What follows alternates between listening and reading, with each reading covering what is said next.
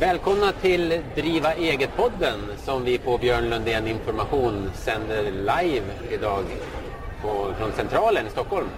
Och det är jag, Ulf Svensson, och min kollega Thomas Norman och eh, Louise Rodebjer från Wistrands advokatbyrå som sitter här idag. Och vi ska pumpa henne på information om eh, bolagsrätt och alltså, jag vet det, eh, avtalsrätt och lite av varje. Eh, vi jobbar annars mest med skatter, jag och Thomas, skatteredovisning. Så vi hade en podd härifrån i måndags där vi pratade skattenyheter. Vi har haft en eh, tidigare poddsändning idag med eh, John Olsson från Wistrands om medie och marknadsrätt. Och nu blir det andra juridiska frågor då och när man bör och kan anlita en eh, jurist tänkte vi prata om. Ja, vi sänder ju alltså live här från Stockholm central så att det kommer ju att se lite folk som kanske går in i bilden och man hör lite konstiga ljud. Och, men det blir lite roligt också. Ja. Det är spännande vad som händer där. Men nu visar det sig att Louise, du är ju född i innerstan i Stockholm. Du är van Ja, det här. det stämmer. För oss från landet är det här lite skrämmande med alla människor och ljud. Men du är van det. Jag är van. Ja, precis. Eh, men du hade jobbat på Wistrands i två omgångar. Ja, det har jag. Jag började där redan efter universitetet och eh, arbetade där några år. Och sen så har jag varit iväg och arbetat på en annan byrå, också affärsjuridisk byrå, eh, ett antal år. Och nu är jag tillbaka på Wistrand igen. Och de var villiga att ta tillbaka dig. Det Ja, betyder de att var du... ju det. Det var trevligt. Ja, det var bra. Och Wistrands är en eh, välkänd byrå. Stor. Ja, det är en av Sveriges, det är Sveriges femte största byrå. Okej. Mm. Eh, ledning inom då affärsjuridik Ja. och eh, en eh, fullservicebyrå. Mm. Eh, vilket innebär att eh, som företagare kan man komma till oss med alla möjliga juridiska frågor, inte bara bolagsrätt och Nej. avtalsskrivning utan även frågor inom skatterätt, arbetsrätt. Eh, ja. Det kan vara en fördel att gå till en fullservicebyrå kanske. ja, men- det kan det vara. Ja. För då har ju vi väldigt bra koll på, på företaget. Mm. Och, eh, som, som jobbar här. Ehm, är det kul att jobba som jurist? Ja, det är jätteroligt. jag trivs väldigt bra med det. Ja. Det, för vissa låter det lite sådär äh, torrt och tråkigt kanske. Ja, men det gör ju det. Men eh, det är ju bra att vi alla tycker olika. Alla har olika intressen. Ja. För mig passar det jätte, jättebra. Jag tycker det är väldigt spännande att möta klienterna och eh, för, deras företag och få en inblick i eh, verksamheten. För du jobbar liksom med företag, alltså i deras ja, det är nästan uteslutande jobbar just jag med, eh, Mm. med företag och då främst aktiebolag. Ja. Hamnar du i domstol ibland? Nej, jag gör inte det. Nej. Men jag har, vi har en processrättsavdelning Mm. som, eh, som sköter den biten. Mm. Så om man är, har en tvist som man behöver hjälp med, då går man till dem. Ja, Okej. Mm. Ja. Men ett vanligt normalt ärende som du kan få ta hand om, vad kan det vara liksom om man tänker sig? Eh, jag jobbar mycket med eh, avtalsskrivning. Ja. Eh, jag skriver alla möjliga sorters avtal egentligen som kommer upp i en verksamhet. Det kan vara leverantörsavtal, samarbetsavtal, eh, många aktieägaravtal. Eh, ja, och sen så hjälper jag även till vid rådgivning vid eh, köp och försäljning av företag. Okej. Är- För dina klienter är det större företag mest eller är det mindre eller blandat? Det är ett stort spektrum. Är det? ja. Ja. Vi arbetar en hel del med startups. Mm. Eh, och, eh, men vi har även stora klienter som är väl etablerade på marknaden. Många mindre företag tänker sig att det blir ganska dyrt att vända sig till advokatbyrå. Ja, eh, och det är ju en advokattjänst som, som Ja. kostar en del. Men man får ju också tänka på att man får kvalitativ rådgivning också. Precis. Att vi är experter på det vi gör. Ja. Och, och eh, i och med att vi är experter på det vi gör så arbetar vi ju också effektivt. Och, eh, Och sen är ju fördelen kanske att det blir rätt från början man det blir slipper rätt kanske kostnaderna som kommer sen. Ja. Så och är ju- så är det ju så att vi eh, diskuterar ju alltid innan då vi startar ett uppdrag Mm. så lägger vi upp det med klienten exakt vad vi ska göra och eh, vi lämnar ju naturligtvis också offert och diskuterar innan hur ett upplägg ska se ut. En sak vi märker ofta i vår eh, kommunikation med kunder det är ju att eh, företag med flera delägare inte har sett till att ha ett avtal sinsemellan. Ja, du tänker på ett aktieägaravtal? Ja, eller bolagsavtal i handelsbolag. Att de, är, Mm. Ja. de har liksom inte orkat ta tag i den biten. Nej, och det kan ju få eh, jobbiga konsekvenser Ja. längre fram. Eh, ett eh, aktieägaravtal är någonting som vi eh, skriver eh, eh, ofta och det är ju väldigt bra att ha, något vi rekommenderar att man ska ha. Ehm, det reglerar ju samarbetet mellan aktieägarna. Eh, I ett aktiebolag så har man ju, exempel, man har ju en bolagsordning där eh, man reglerar vissa saker men så kan det också finnas andra frågor som man hellre vill lyfta ut därifrån och ta i ett Ja, vad är det för frågor som man inte vill ha i bolagsordningen? Ja, men det kan, det kan vara... eh, Bolagsordningen är ju då ett, ett officiellt dokument som finns registrerat hos Bolagsverket. Medan ett aktieägaravtal är ett privat, eh, en privat överenskommelse mellan eh, aktieägarna. Syns. Och där ehm, kan det finnas eh, till exempel då frågor som man vill ska eh, tas upp i bolagsstämman till exempel. Eh, speciella frågor som man eh, vill ha en viss röstmajoritet. Ja. Ehm, man kanske vill eh, säga att om vi ska göra en, en viss sak så ska eh, 80 procent av Ja, ägarna vara Ja. överens. Eh, man kan vilja reglera eh, frågor som konkurrens. Man kanske inte vill att ens delägare ska eh, driva konkurrerande verksamhet vid sidan av eller engagera sig i en konkurrerande verksamhet. Eh, man kan vilja begränsa hur eh, man får sälja aktierna. Just det. Ehm, och då kan man ju tänka sig då, det, det vanligaste som vi ofta ser är ju naturligtvis då att när man vill sälja sina aktier så måste man först erbjuda aktierna till de övriga delägarna. Innan man får sälja till en tredje part. Förköpsrätt och så. Exakt. Mm. Många pratar om hembud, men det Ja. brukar fånga upp lite ofrivilliga transaktioner ofta va? Ja, alltså hembud det är då att man erbjuder aktierna till en tredje part Ja. eh, och att, man, eh, att eh, delägarna då har rätt att lösa in Mm. aktierna. Jag tänker till exempel att eh, det blir en skilsmässa eller att det blir en dödsfall. Så kan hembudet fånga upp det. ja, och sådana saker vill man ju gärna reglera i ett aktieägaravtal också. Ja. Vi brukar se att man eh, skriver att eh, aktierna ska vara eh, enskild egendom till Mm. exempel. Så att alla delägarna eh, är aktieägarna. Våra lyssnare vad innebär enskild egendom då? Om man inte känner Ja, till det innebär att det inte, inte ingår i... Eh, när, när man väl ska bodela då, till exempel vid en skilsmässa, Ja. eh, så ingår inte det i giftorätts... Eh.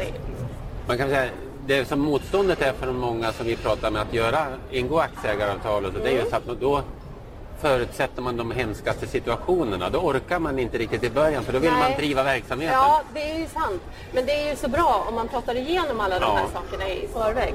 Så att man har bestämt hur man Precis. ska lösa situationen. Och då kan det vara nyttigt att gå till en jurist och Ja, det är det. få hjälp det är det. med För det. då kan vi också lyfta de frågor Ja, som vi brukar precis. se att man vill reglera. Precis. Så slipper en av, en av kompanjonerna ta upp de hemska sakerna. Ja, Då kommer de ja. utifrån och säger att det här måste ni lösa. Liksom. Ja.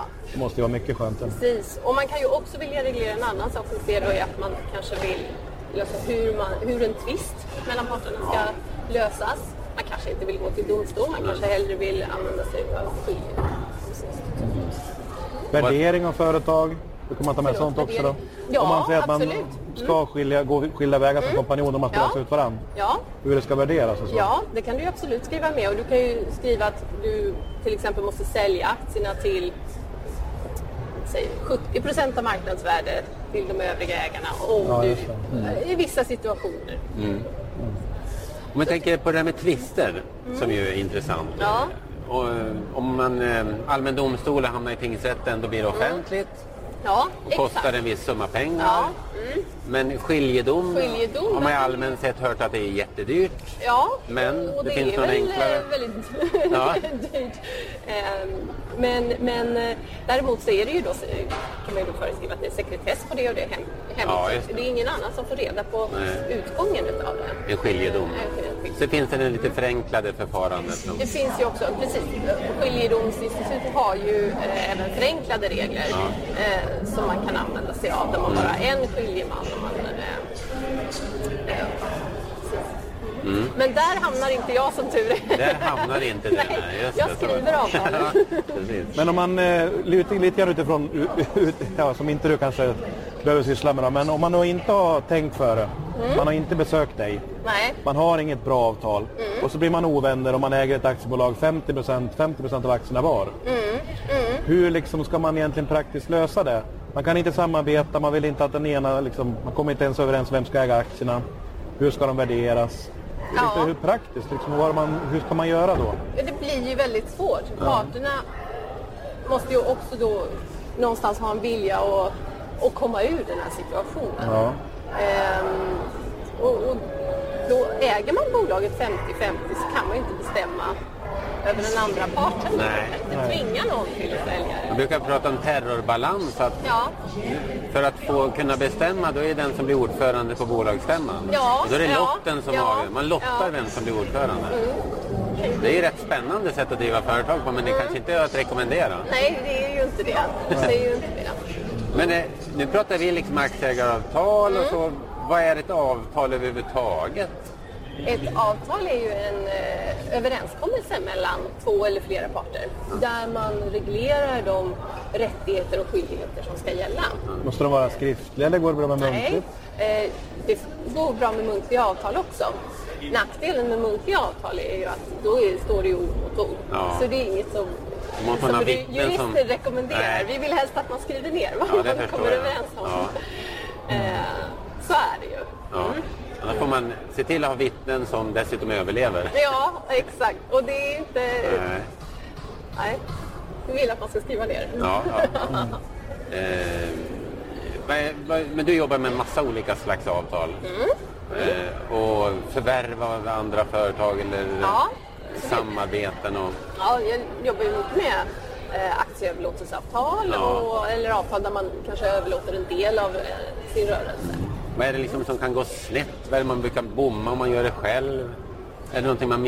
Ja, Ja, alltså det man måste tänka på är, när man överlåter aktierna i bolaget så får man ju också oftast ehm, för, för det första behöver man ju en köpeskilling och en köpeskillingsmekanism som fungerar.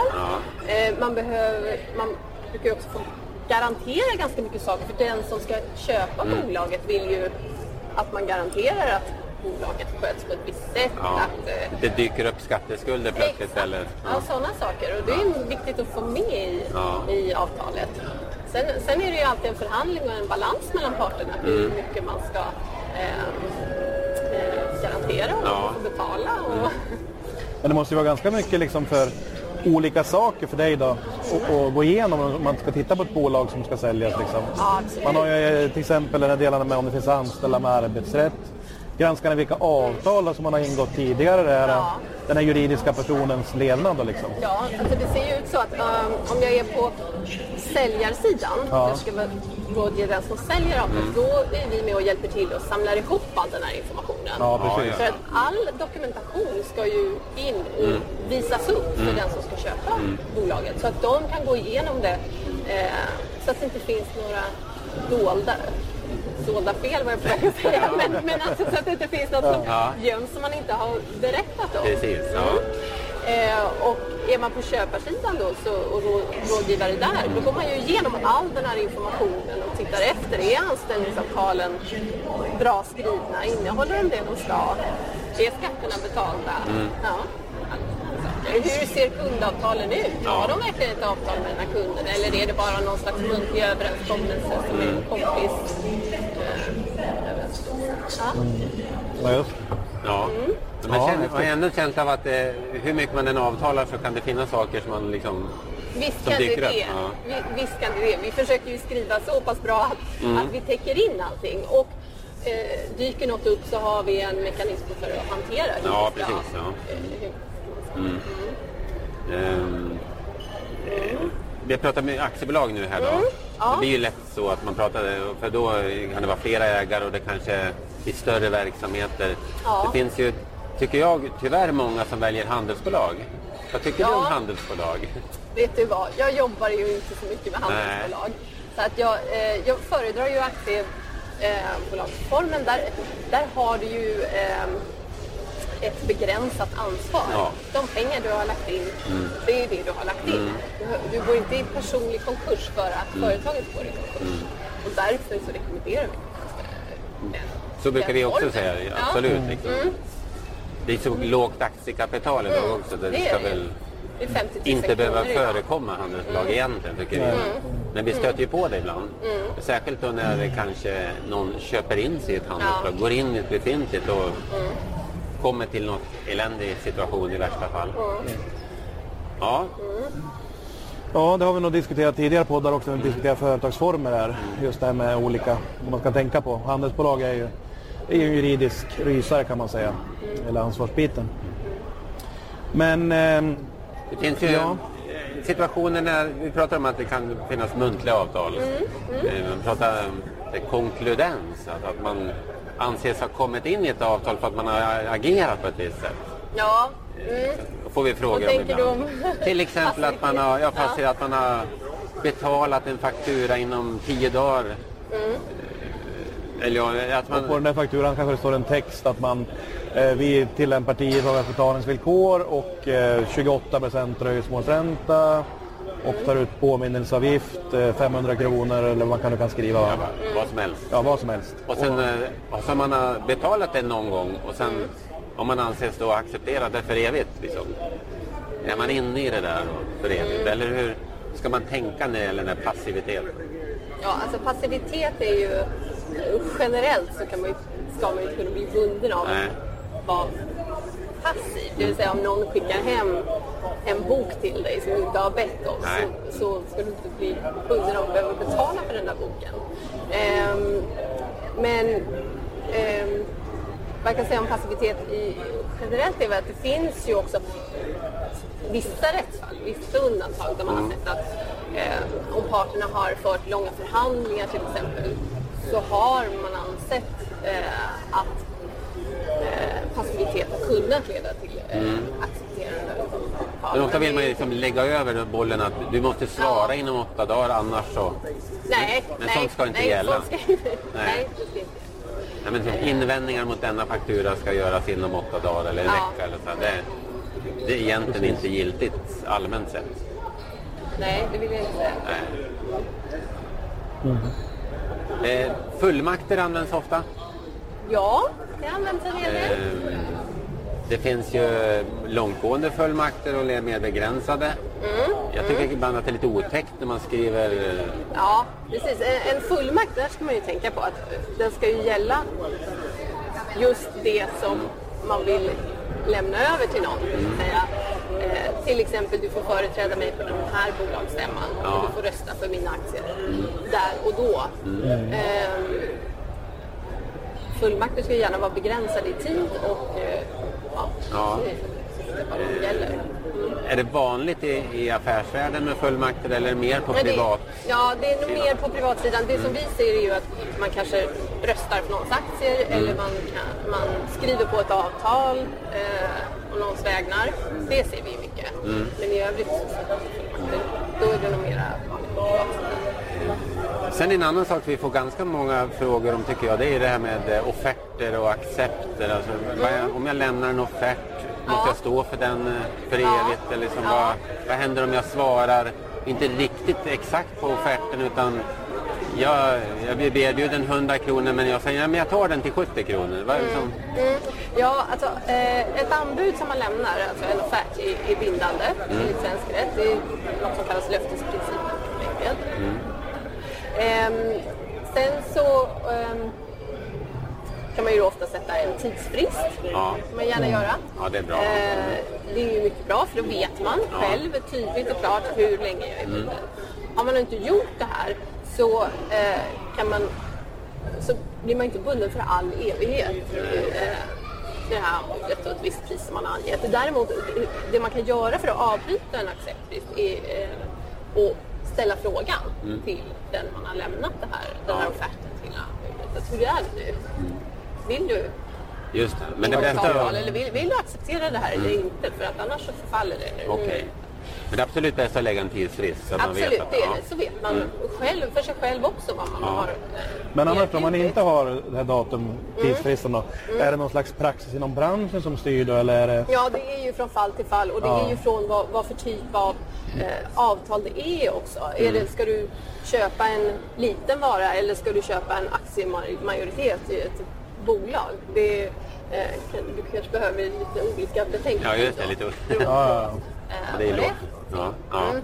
Och det här med att om man, eh, som, om man vill acceptera ett anbud men man tänker att nej men jag vill inte betala 100 kronor, jag vill betala 70. Ja. Ja, då blir ju inte din accept en ren accept. Det blir Nej. något vi kallar för oren accept. Vilket egentligen är ett nytt anbud. Jag Ja, kan det. köpa, jag, jag köper den här men jag köper den till 70 kronor. Vad säger du nu? Så då har det inte blivit någon affär än? Inte Du får, då bollas det tillbaka? Ja, ja. absolut. Det blir det, för du har ju ändrat villkoren. Ja, just det. Mm. Så att det, det kan vara eh, lite taktiskt om jag, jag, jag skulle vilja göra den här affären men inte exakt de här villkoren. Då kan jag lämna en liten lätt oren accept så, så bollar vi vidare ett tag. Liksom. Ja. Eh, ja.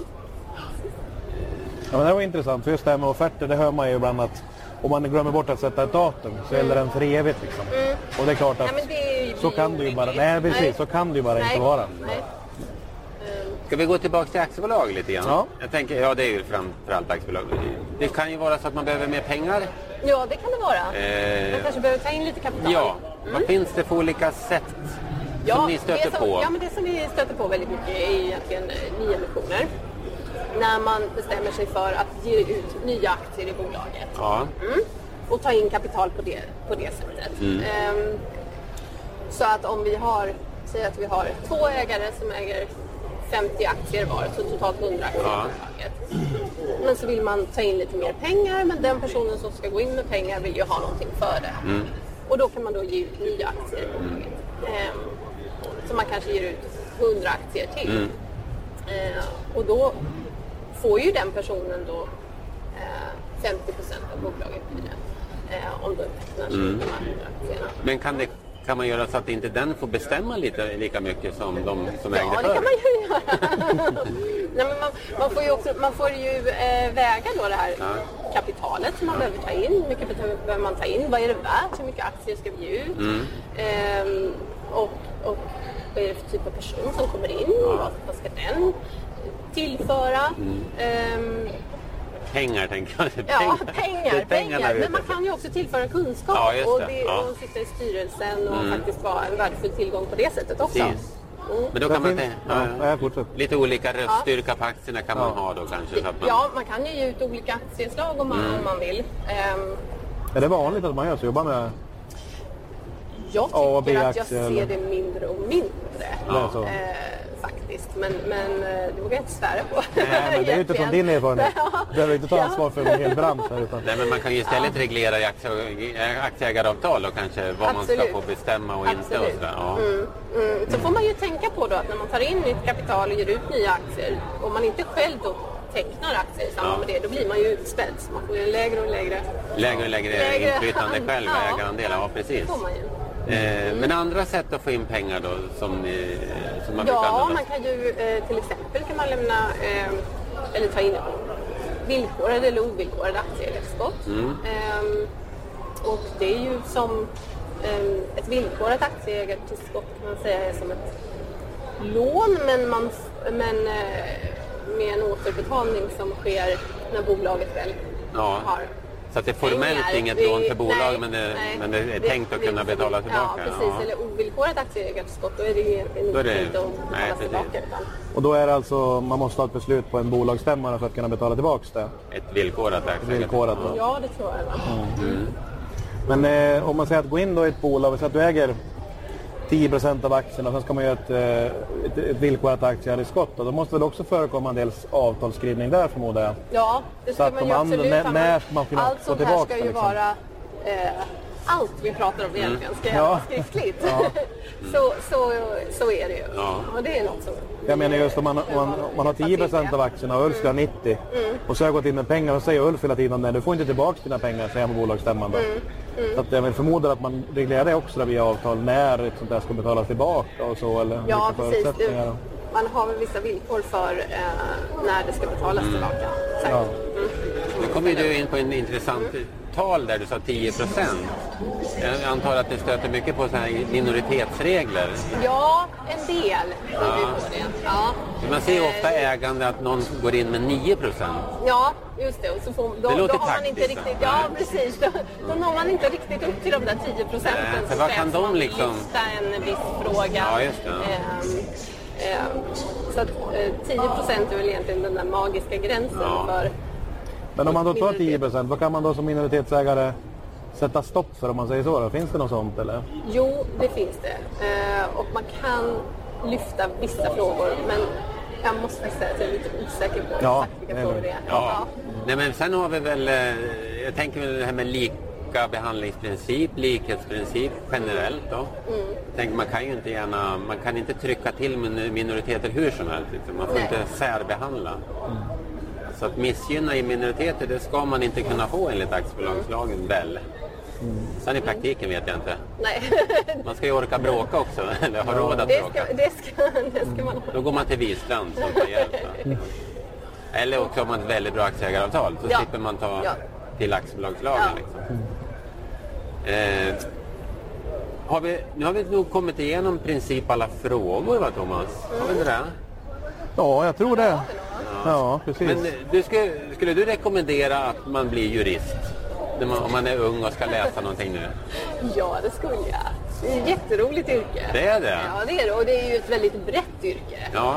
Jag jobbar ju mycket med det här eh, att eh, skriver mycket och, Ja. och rådger klienter mycket inom de här områdena, just bolagsrätt. Men du har ju också många, många andra områden. Ja. Eh, populärt är också brottmål eller familjerätt Ja. som är helt andra områden där man sysslar med väldigt mycket andra frågor. Och, eh, alla möjliga typer av arbetsplatser kan man ju hamna på också. Mm. Både som bolagsjurist eller inom eh, domstolsväsendet, eh, departement. Alla, om, man, om, man tittar på, om jag tittar på alla mina eh, studiekompisar så Ja. har vi ju valt väldigt olika vägar allihopa. Är det slumpen eller är det liksom... Det är lite slump. Ja, ja det är väl både och. Va? Men, men eh, för alla gör väl aktiva val också. Men, eh, Men du, när du pluggade då kände du det här var roligare än det där eller? ja, jag kände nog att det här passade mig bättre. Ja. Ja. Mm, affärsjuridiken passade Ja. bättre.